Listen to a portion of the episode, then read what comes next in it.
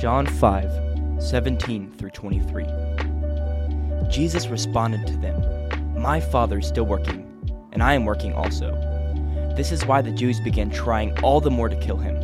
Not only was he breaking the Sabbath, but he was even calling God his own Father, making himself equal to God.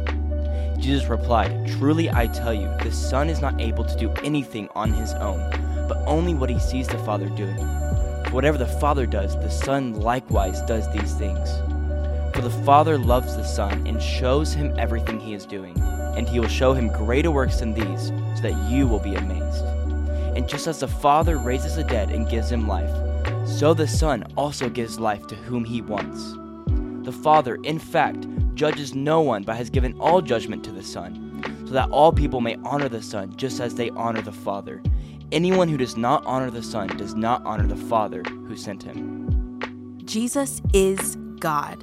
In this passage, we see Jesus explaining to the rabbis that he is God, that he holds the same honor and authority that God does. And this is controversial in this day.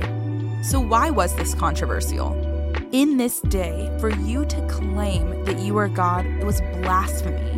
And so we see Jesus making this claim. He's stating who he is, and he's saying that he deserves the same honor and the same glory that God does. Because of this, we're going to continue to see tensions rise between the Jewish authorities and Jesus.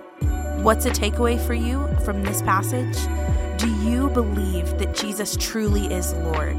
Because for you to have a right relationship with God, you have to believe that this is true.